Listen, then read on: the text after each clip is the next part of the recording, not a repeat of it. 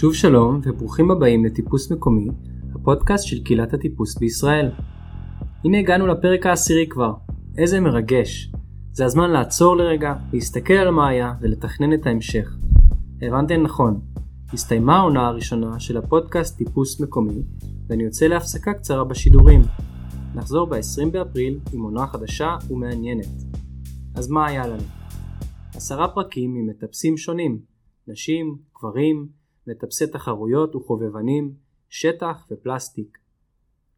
אני אישית יכול להגיד לכם שבשבועות שעברו אני מוצא את עצמי בימי טיפוס שומע משפטי חוכמה שאספתי עם האנשים שדיברתי איתם. אני יותר שם לב לאווירה מסביבי, אני לוקח את הזמן לספוג וליהנות מהתנועה עצמה, אני לומד ליהנות עוד מהתהליך שלי כמטפס, ואפילו לומד ליהנות מהכישלון. אני מטפס טוב יותר, ובעיקר, אני נהנה יותר. הפודקאסט הזה התחיל למעשה בעקבות שני אירועים שקרו. הראשון, שראיתי את הסרט של פטגוניה בשם Stone Locals, שאפשר לצפות בו בחינם דרך האתר שלהם, אם עוד לא יצא לכם.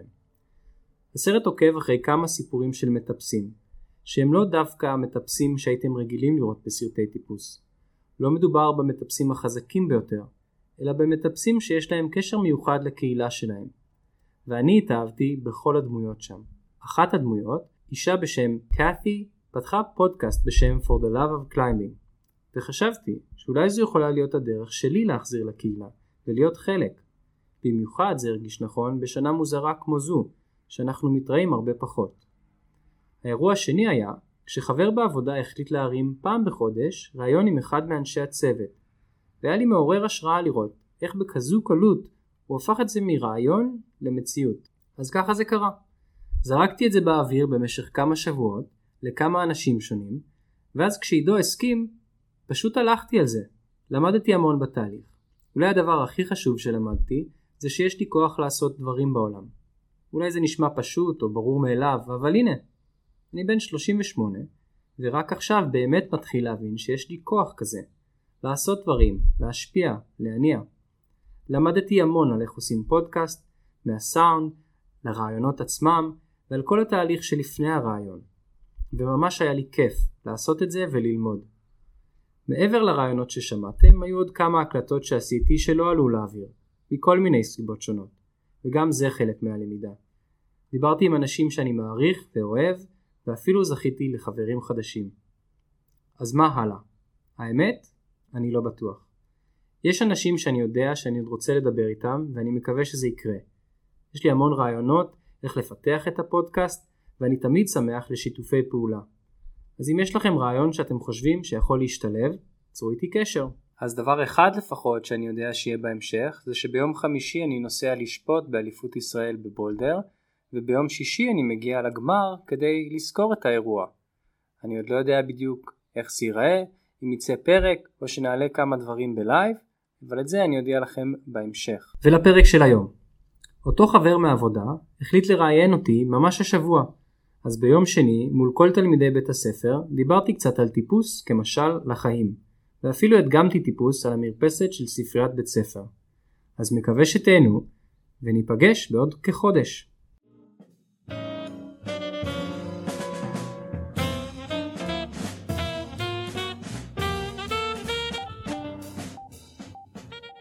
טוב, בוקר טוב לכולם. Uh, אנחנו מתחילים פה, uh, ניתן לו דקה להתקרב, מי שרוצה להקשיב. איתמר, אתה מוזמן. בוא. Uh, פודקאסט חמש, אחרי היעדרות של חודש בערך, אנחנו חוזרים קצת לפני חופשת פסח. והדר, מי שרואה את הדר שיקרא לו. טוב.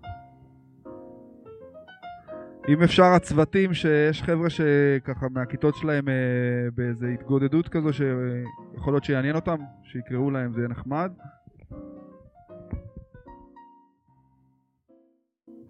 טוב, בוקר טוב לכולם.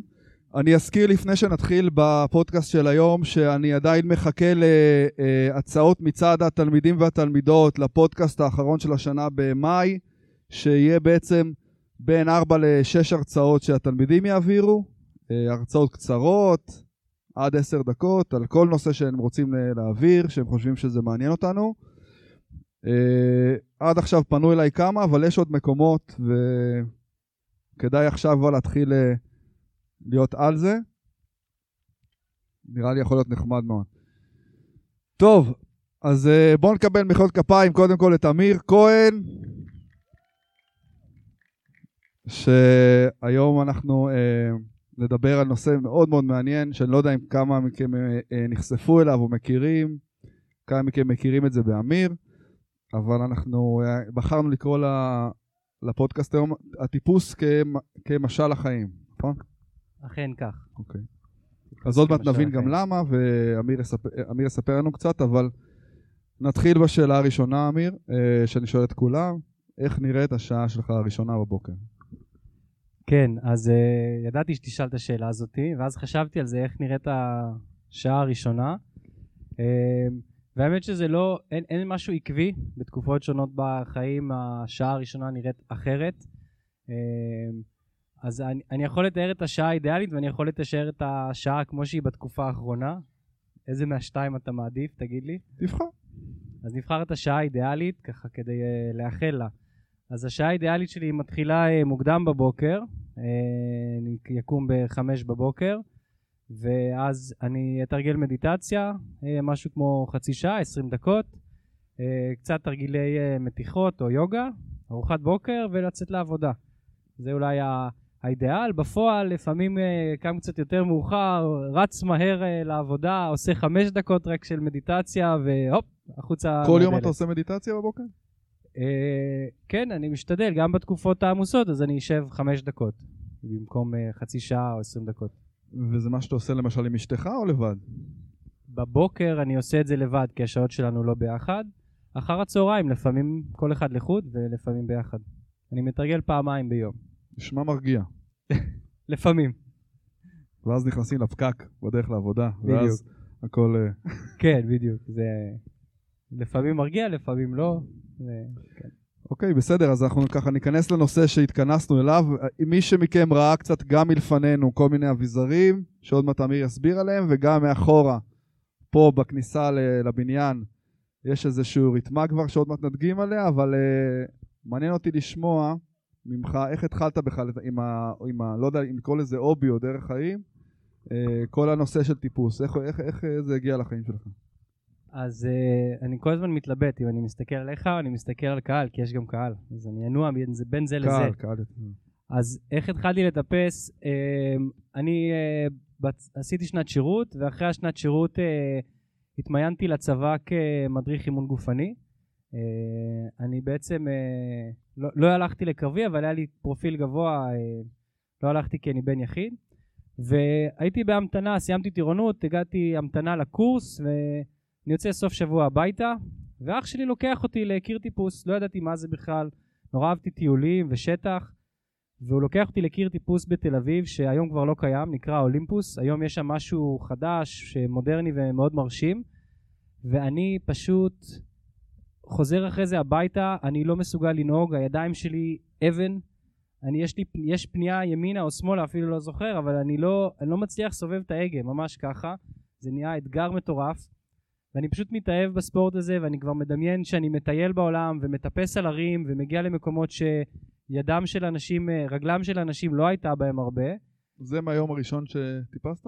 זה מה... היום הראשון, טיפסתי שלושה מסלולים והייתי מפורק. אני חוזר אחרי זה לבסיס, ואני מספר למי שאיתי בחדר, גם כן ממתין לקורס, ואני אומר לו, תשמע, גיליתי ספורט חדש, לא ידעתי שזה קיים, לא מבין איך לא ידעתי על זה, זה ספורט מטורף. אומר לי, מה, מה, מה הספורט? מה הספורט? ואני אומר לו, זה טיפוס, הייתי טיפוס, שמעת על זה? הוא אומר לי, אה, בטח, אני הייתי אלוף ישראל פעמיים. ומשם פשוט גם חברות, הביא לי ציוד, לימד אותי כל מה שאני יודע על טיפוס. אה, אז גם הרבה מזל נראה לי, וככה התחלתי לטפס. אז הוא היה המורה הראשון שלך בעצם? הוא היה המורה הראשון ועד היום אני קורא לו קואוץ', כי באמת למדתי ממנו את כל סגנונות הטיפוס השונים, אה, למדתי, בזכותו אחרי זה התחלתי לעבוד גם בתחום הזה, אז באמת אה, יש לו יד גדולה בדבר. אז תזרוק אותנו למקום או לא יודע, איזה מדינה שאתה ככה זוכר כמקום הכי מדהים שטיפסת בו? יש לזה מקום כזה? חד משמעית. הכי מדהים זה תמיד קשה לבחור את הכי, אבל אני חושב שמכל המקומות שטיפסתי מהם בינתיים בעולם, אה, המקום, המקום הכי מרשים זה אולי יוסמתי, אבל שם לא טיפסתי הרבה, המקום הכי מרשים שאני טיפסתי בו ממש זה ואדי רם בירדן, שזה בסך הכל אה, נסיעה די קרובה אלינו. היום כבר אי אפשר אה, לנסוע לשם לטפס, יש בעיה להעביר ציוד בגבול, אבל אפשר לנסוע לשם לראות. אחד המקומות הכי יפים בעולם זה מצוקים של 400 מטר מאבן חול כזאתי. יש חלקים שהאבן גם מתפוררת וזה מפחיד והרפתקני. אה, וצריך להיזהר ולדעת מה אתה עושה, אי אפשר לבוא לשם כזה בלי שום ניסיון. אה, וזה פשוט מקום מדהים ומהמם, הייתי שם שבע פעמים, זה עד כמה שאני אוהב את המקום הזה. אה, וכשאתה חוזר לאותו מקום אז אתה, אתה מנסה לטפס באותה צורה, או איך זה עובד? אז, אז למשל ואדי רם זה פשוט מקום ענק. כמות המסלולים שיש שם, מטפסים בעצם על מסלולים שאנשים אה, פתחו. אפשר גם לפתוח מסלולים, בשביל זה כדאי שיהיה באמת הרבה ניסיון. אבל מישהו רואה מצוק, רואה איזשהו קו, כמו למשל אני יכול להסתכל על העץ או על המרפסת ולהגיד, אה, אני יכול להתחיל כאן, לעלות בקו הזה, והנה אני מגיע. ולזה אנחנו קוראים מסלול. אנשים מתעדים את המסלולים האלה ויש ספר שאפשר לראות ולפי זה לטפס. אז אתה ממש כבר מדמיין את המסלול בראש. זאת אומרת, אתה רואה איזה מצוק ואתה ממש מדמיין איפה אני שם את היד, איפה אני שם את הרגל? עד כמה ש... על דברים קצרים כן, דברים של 400 מטר אתה מדמיין יותר את האסטרטגיה הכללית. אתה מדמיין, אה, הנה כאן אנחנו נוכל לעצור, כאן, אה, כאן יש נקודה שחשוב לשים לב אם זה הולך על החריץ הזה או על החריץ ההוא. אה, יש בזה הרבה הרפתקנות.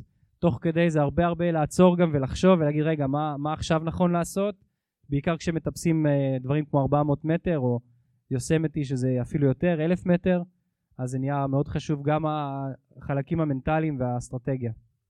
אז בוא, בוא נבחר אפילו תנסה לזקק לי לשלוש מילים אפילו של אה, אם אני שואל אותך למה אתה אוהב לטפס אל תתחיל להסביר לי עכשיו אה, באריכות תתן לי ככה שלוש ארבע מילים שמאפיינות את האהבה שלך לטיפוס אז אני אתן לך שלוש מילים, אני אתן לך הרפתקנות, תנועה ואינטימיות.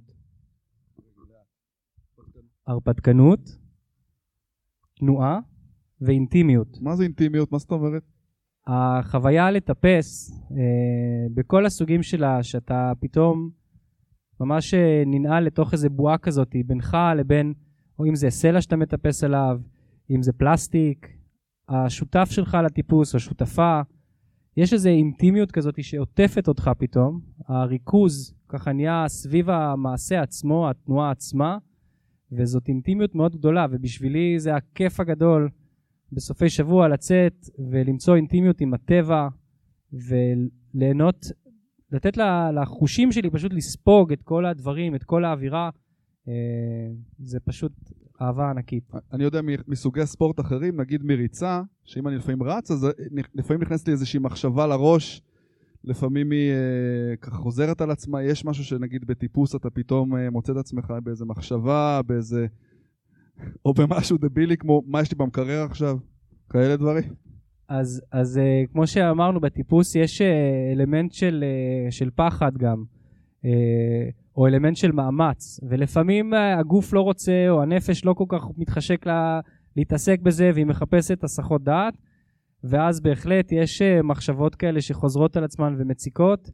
אה, פחות, לי אישית זה פחות סביב מה אני צריך לעשות היום, זה יותר מחשבות של פשוט הפחד שפתאום יכול לבוא ואוי, אוי, מפחיד, מפחיד, אני לא רוצה להיות פה, אני רוצה לרדת, ואז אפשר גם לרדת אה, או שמוצאים בעזרת ניסיון, מוצאים את הדרך רגע לעצור, לנשום עמוק, לתת לזה לעבור, לגל הזה לחלוף, ואז בעדינות, צעד צעד כמו בחיים, וזה אולי חלק מהמשל, צעד צעד, כל צעד בעדינות, כל צעד בנשימה, אה, להתקדם לכיוון הסוף של המסלול.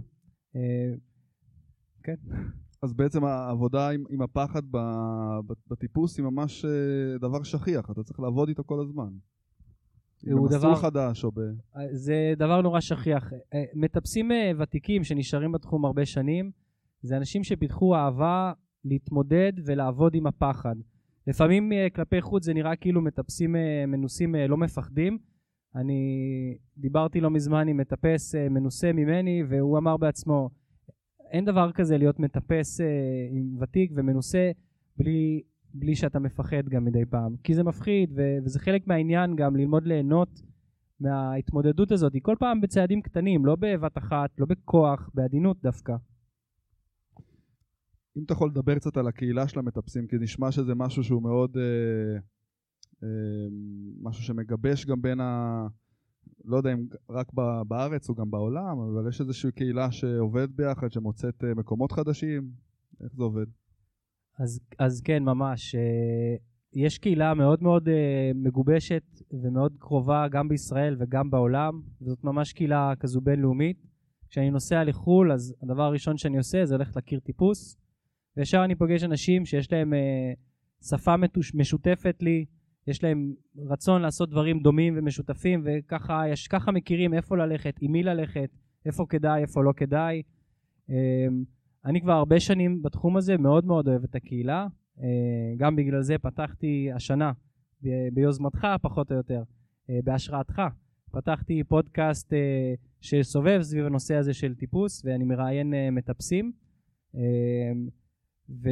וזה חלק בלתי נפרד. אולי בהתחלה כשמישהו מתחיל לטפס בגיל צעיר יותר, הוא רודף אחרי הדירוגים, הסטטוס, לטפס חזק, לטפס דברים קשים, דברים מרשימים. עם השנים אתה מתחיל להבין שמה שאתה באמת אוהב, אני לפחות, אה, זה לצאת החוצה, זה להיות עם אנשים.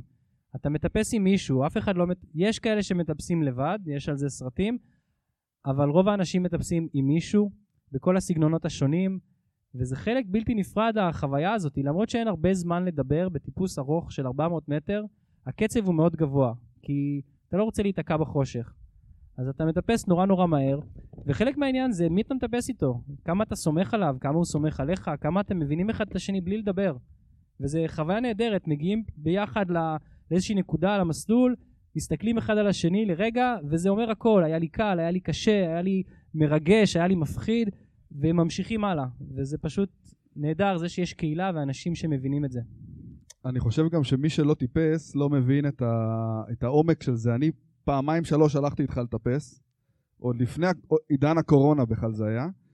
איכשהו הגעתי למצב שככה, יאללה, הלכנו, ואני מסתכל על איזה מסלול ואני אומר, אוקיי, אני, אני, אני אצליח, ואני מבין תוך עשר שניות שאני לא בכיוון בכלל, כאילו אני מתאמץ עם הידיים ולא משקיע ברגליים. עוד מעט נראה רגע מה אמיר עושה, אבל הבנתי כמה אין לי מושג בזה בכלל, וראינו שם איזה בחור, אני אספר רגע, איזה בחור שאני רואה אותו מטפס, באמת, קוראים לזה שיפוע שלילי כזה, ומשהו שאני לא יכול לחלום לטפס אותו בכלל, ואני מתקרב לבחור הזה, ואני מסתכל על אמיר, ואני אומר לו, סליחה שאני אומר את זה פה, אין לו, לא היה לו אפילו אמ, את, אמ, בשתי ידיים אצבעות בכלל.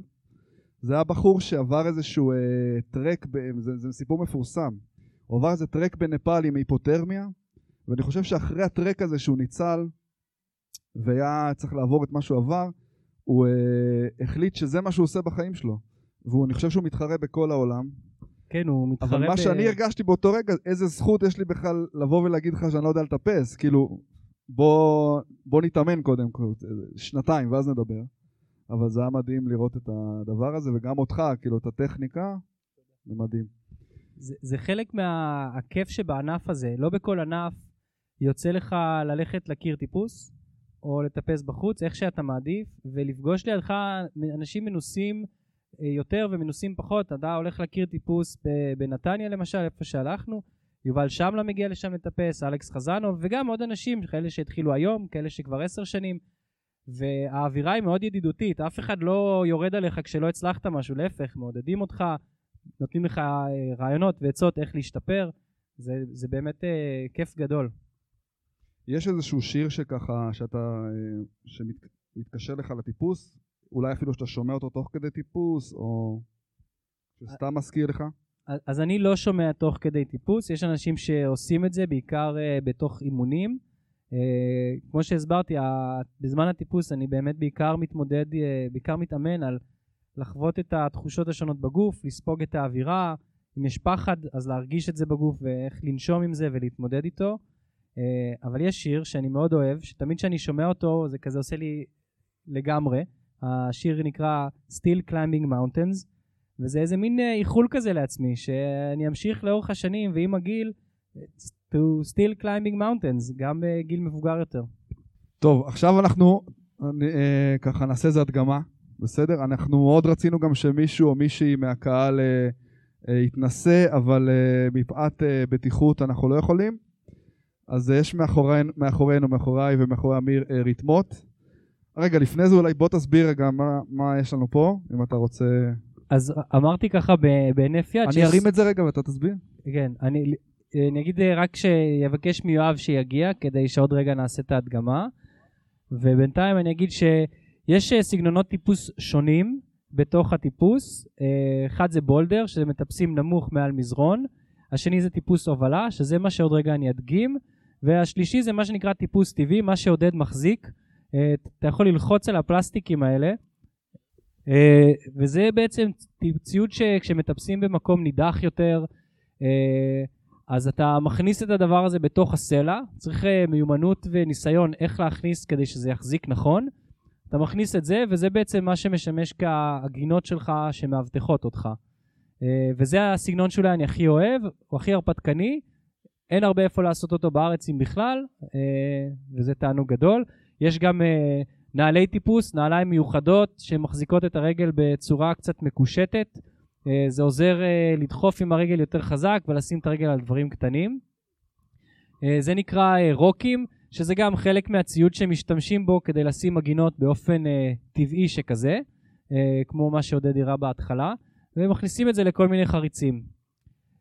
אה, וזה אנחנו קוראים לזה ראנרים, וזה משתמשים בזה בטיפוס הספורטיבי יותר, שמישהו הסדיר מראש, תקע עגינות מראש בסלע, או בתוך קיר טיפוס, ומשתמשים בזה כדי לחבר את החבל לעגינות. עוד רגע תראו גם איך זה נראה. אני אטפס כאן מסלול, אה, אוהבים מטפסים לתת דירוגים למסלול, אז אני אתן לזה דירוג של אה, נגיד דירוג נקרא 6A, ככה קוראים לזה, שזה בין, משהו בין שהוא... מה למה זה בעצם? מה הדבר שילד בן עשר עושה ו... אז, אז מתחיל? ב, ילד בן 10 שנמצא נגיד בנבחרת יטפס את זה, אבל מישהו שרק מתחיל, אז זה לא סביר שהוא יצליח לעשות את זה באופן אה, אלגנטי. לא, אני שואל, מה זה הדירוג הראשון? נגיד, מאיפה מתחילים? אה, הדירוג הראשון מתחיל, זה הולך ככה שאחד זה הליכה על מישור, שתיים זה הליכה בעלייה, שלוש זה מדרון תלול, ארבע זה מין טיפוס כזה עם ידיים, רגליים, איזשהו אה, רמפה שכזו, חמש זה טיפוס, ואז ממשיכים 5A, 5B, 5C וכן הלאה. תגיד רק אה, לפני שאתה עולה, למה שישימו לב, מבחינת פיזית או מבחינה... למה אה. להתייחס כצופה. למה להתייחס. אז דבר ראשון אפשר לשים לב שארגנתי שם עמדת אבטחה, וחשוב מאוד לטפס uh, בצורה מאובטחת ונכונה. Uh, אני גם משתמש בקסדה וכל האמצעים uh, כדי שנהיה על הצד הבטוח. Uh, אתם תראו אותי מטפס, אני מתחיל מלהיעזר בהתנגדות בין הידיים לרגליים כדי בעצם uh, לעלות כלפי מעלה, כמו שרואים uh, אנשים מטפסים על עצים ביוטיוב. ואז אני אתפוס את המעקה העליון מברזל בעזרת האצבעות, כוח האצבעות שצריך לפתח.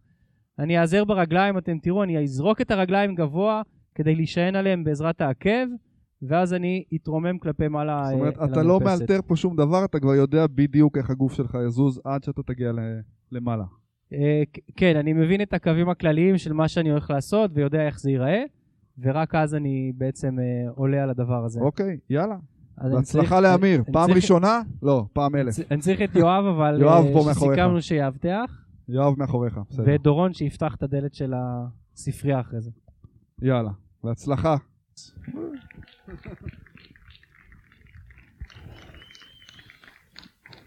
טוב, זה היה נראה כמעט קל, אני לא יודע, מה... תודה רבה. זה היה לך קל אה, נגיד, פיזית? כן, זה, זה די קל היה. אוקיי. זה נחשב למשהו שהייתי עושה אולי חימום. כחימום, אבל יותר ארוך צריך, ממש, בשביל שזה יהיה חימום. קח אותנו רגע לאיזה איזה טיפוס ספציפי, לאיזה... לאיזה... רגע, כן. לאיזה רגע ספציפי בטיפוס, מעניין, משהו שהוא... אה, שנחרט בזיכרון שלך כ... אז אמרתי שטיפוס אה, לרוב עושים בזוגות, או, בק... או גם עם אנשים. השותפה האהובה עליי לטפס, היא גם בת זוג שלי לחיים. ויש כזה סטטוסים, דברים כזה שמטפסים עושים שהם נחשבים.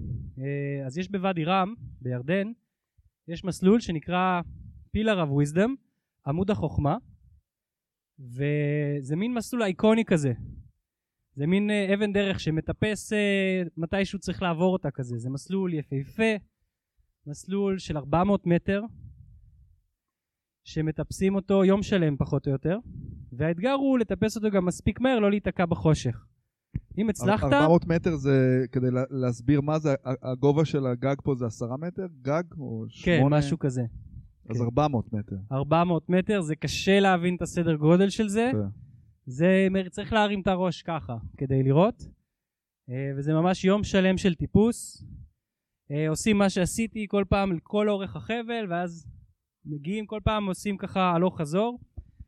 אה, אז התאמנו לקראת המסלול הזה, ככה זה מאתגר מנטלית, נפשית, כי אם דברים מסתבכים, אם טועים בדרך, אם, אם אנחנו איטיים מדי, זה אומר שמתישהו יגיע חושך, ואז מה עושים? אתה לא רוצה לטפס בחושך, זה אפשרי, אבל זה מפחיד, זה מסוכן. אתה גם לא רוצה להיתקע, אתה מגיע למעלה, ואז איך יורדים? 400 מטר זה לא פה שהולכים מסביב. זה גם כן אה, עבודה בפני עצמה. אז התכוננו לזה הרבה. אה, עשינו שני טיולים שרק הכנו את עצמנו לקראת הדבר הזה. ואז אה, הגענו לטפס את המסלול, וטיפסנו עליו, וזה פשוט היה חוויית אה, הצלחה כזאתי. כי כל ההכנה לקראת זה, החששות ביום לפני, כן נעשה את זה, לא נעשה את זה, מה יקרה אם ניתקע? יום לפני זה טיפסו את זה שני חברים ונתקעו, ונתקעו בלילה על, ה, על הסלע עצמו. זאת חוויה לא נעימה, זה לא מסוכן דווקא, אבל זה פשוט נורא לא נעים, כי אתה לא סוחב איתך מים ואוכל למקרה כזה, כי אתה רוצה להיות קל ומהיר. אז, אז uh, עלינו למעלה, והלכנו ממש טוב, נורא מהר. הגענו למעלה ופתאום אנחנו קולטים שאוי, שקיעה. ונתקענו למעלה עם, uh, שק, עם שמיכות מילוט כאלה, זה שמיכות ככה בצבע מין נייר כסף שכזה. ואנחנו מתקרבלים וקר לנו ואין לנו עוד אוכל ונתקענו בלילה וזה היה נורא מאכזב. uh, כי נורא רצינו לסיים את זה באור יום. אבל uh, כן טיפסנו את המסלול וזאת כן הייתה חוויה פשוט נהדרת לה- להגיע למעמד הזה שהצלחנו לטפס את המסלול הזה וירדנו בשלום. אז זה באמת חוויה שזכורה לי. ישנתם בלילה שם, למעלה. ישנו בלילה ישנתם בכלל? על הפסגה. אה, כן. אני, אני ישנתי קצת יותר ו, ואשתי אה, ישנה קצת פחות טוב, אבל אה, סך הכל מספיק כדי שיהיה לנו כוחות לחזור, נגיד את זה ככה. וואו, איזה סיפור. אז תגיד, אם ככה מישהו מפה מהקהל אה, מתעניין בזה ורוצה להתחיל לטפס, מה, מה הדבר הראשון שהוא צריך לעשות? אז הדבר הראשון זה באמת אה, לרצות לעשות את זה, וסבלנות, כי אי אפשר לצפות אה, לעלות ישר על ההתחלה ככה, אולי יש כאלה שכן, אבל רוב הפעמים זה לא ישר נראה קל, והתנועות לא ישר טבעיות וזורמות לנו. והדבר הנכון לעשות, יש היום המון המון קירות טיפוס בהרבה ערים בארץ, ומגיעים לשם ויש להם חוגים, או בלי חוג אפשר פשוט לבוא ולהתחיל להתנסות. אה, סרטוני יוטיוב שבטח מסבירים המון. וזאת הדרך הנכונה ביותר אה, להתחיל לעשות את זה. אוקיי. אז תהיה שאלה אחרונה שלי, ואז אה, פתוח לשאלות מהקהל. אה, יש לך איזו שאיפה, אה, זאת אומרת, בעולם של הטיפוס, מה השאיפה הבאה שלך מבחינת מטפס? איזה משהו ספציפי?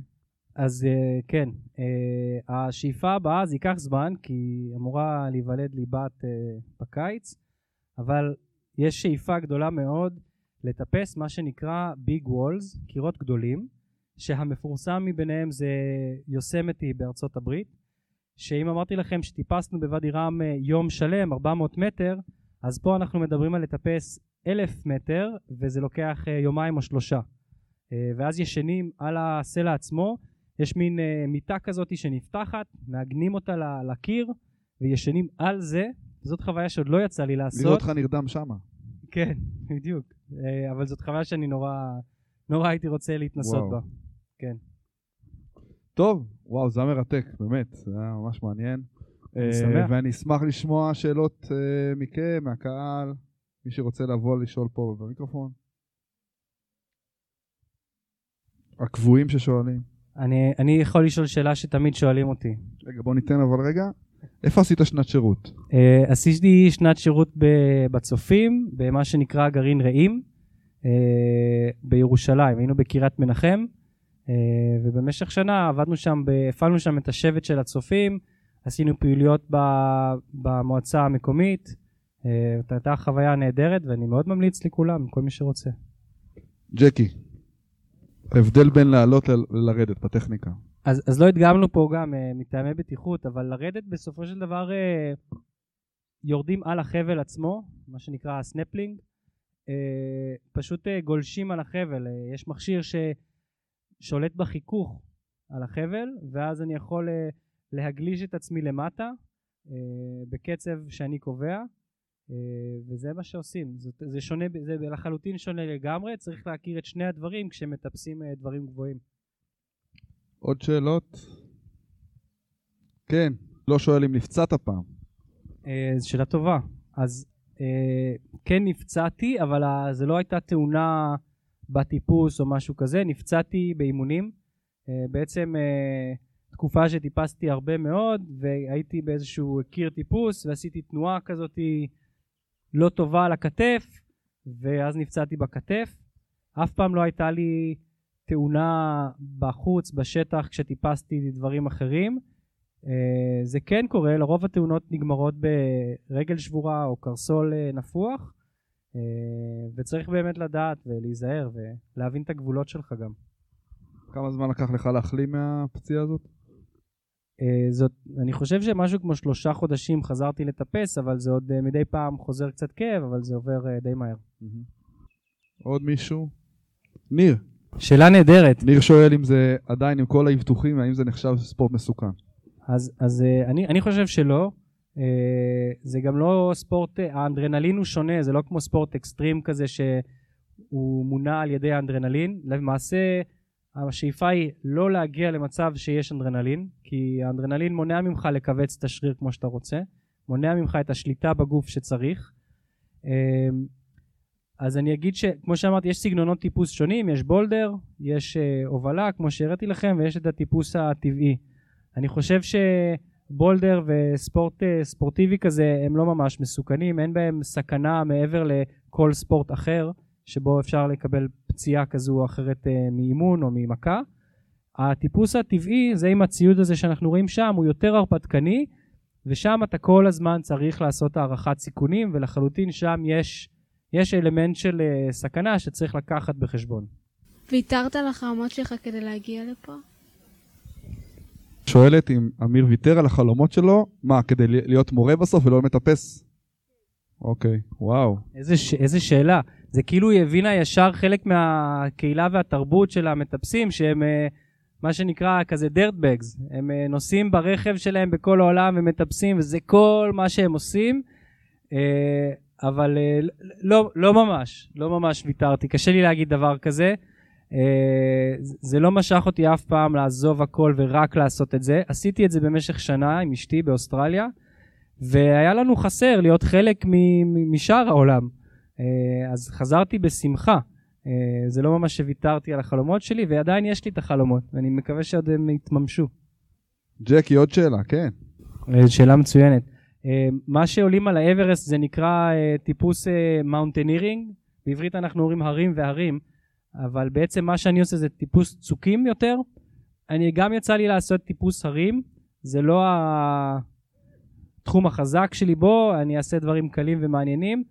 Uh, בגדול המיומנויות, הרבה מאוד מהמיומנויות והכלים שצריך להכיר זה דומה, uh, אבל ההבדל הוא בעיקר, בעיקר הגובה, שצריך ב, כשמטפסים על האברסט להתמודד עם הגובה, לא רק, עם הגובה של החמצן שבעצם מתדלדל, וחלק גדול מטיפוס על דברים כמו האברסט והרים גבוהים זה בעצם הרבה מאוד הליכה גם.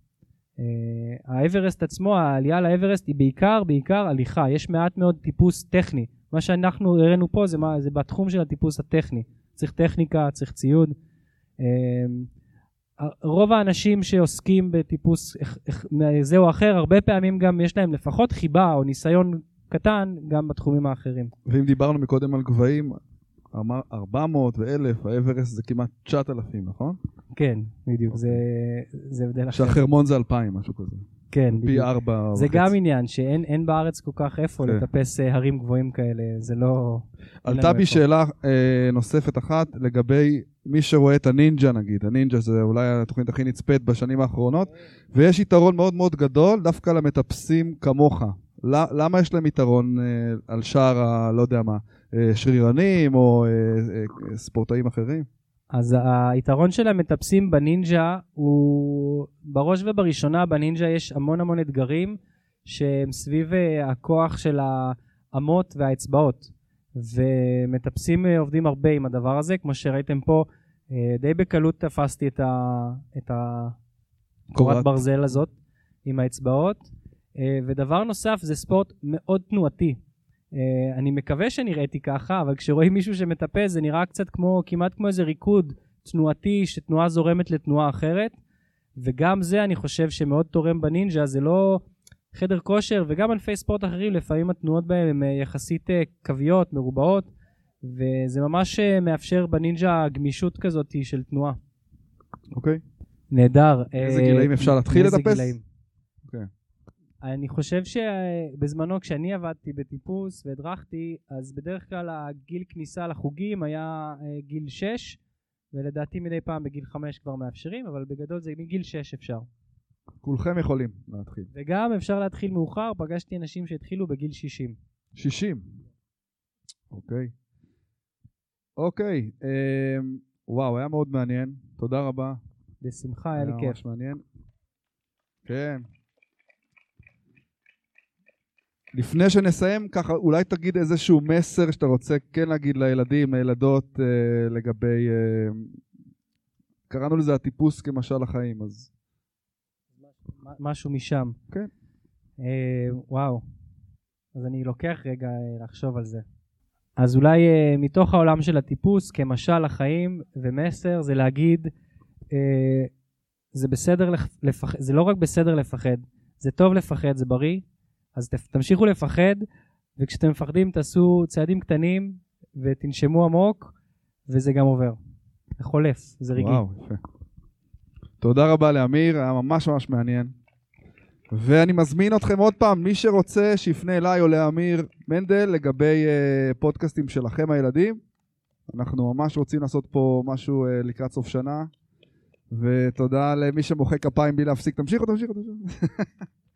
טוב, להתראות לכולם, יום טוב. יום טוב.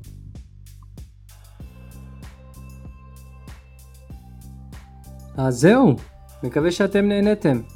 אני מאוד נהניתי לשתף את הצוות והתלמידים קצת בעולם הטיפוס שאני כל כך אוהב, ולספר להם איך אני רואה את זה כמשל לחיים. אנחנו ניפגש בעוד חודש, עד אז, שיהיה לכם חג שמח, טפסו בטוח, ואיך שיונתן הרפז ניסה להגיד לנו, תשמרו על זה אמיתי. עד הפעם הבאה, אמיר.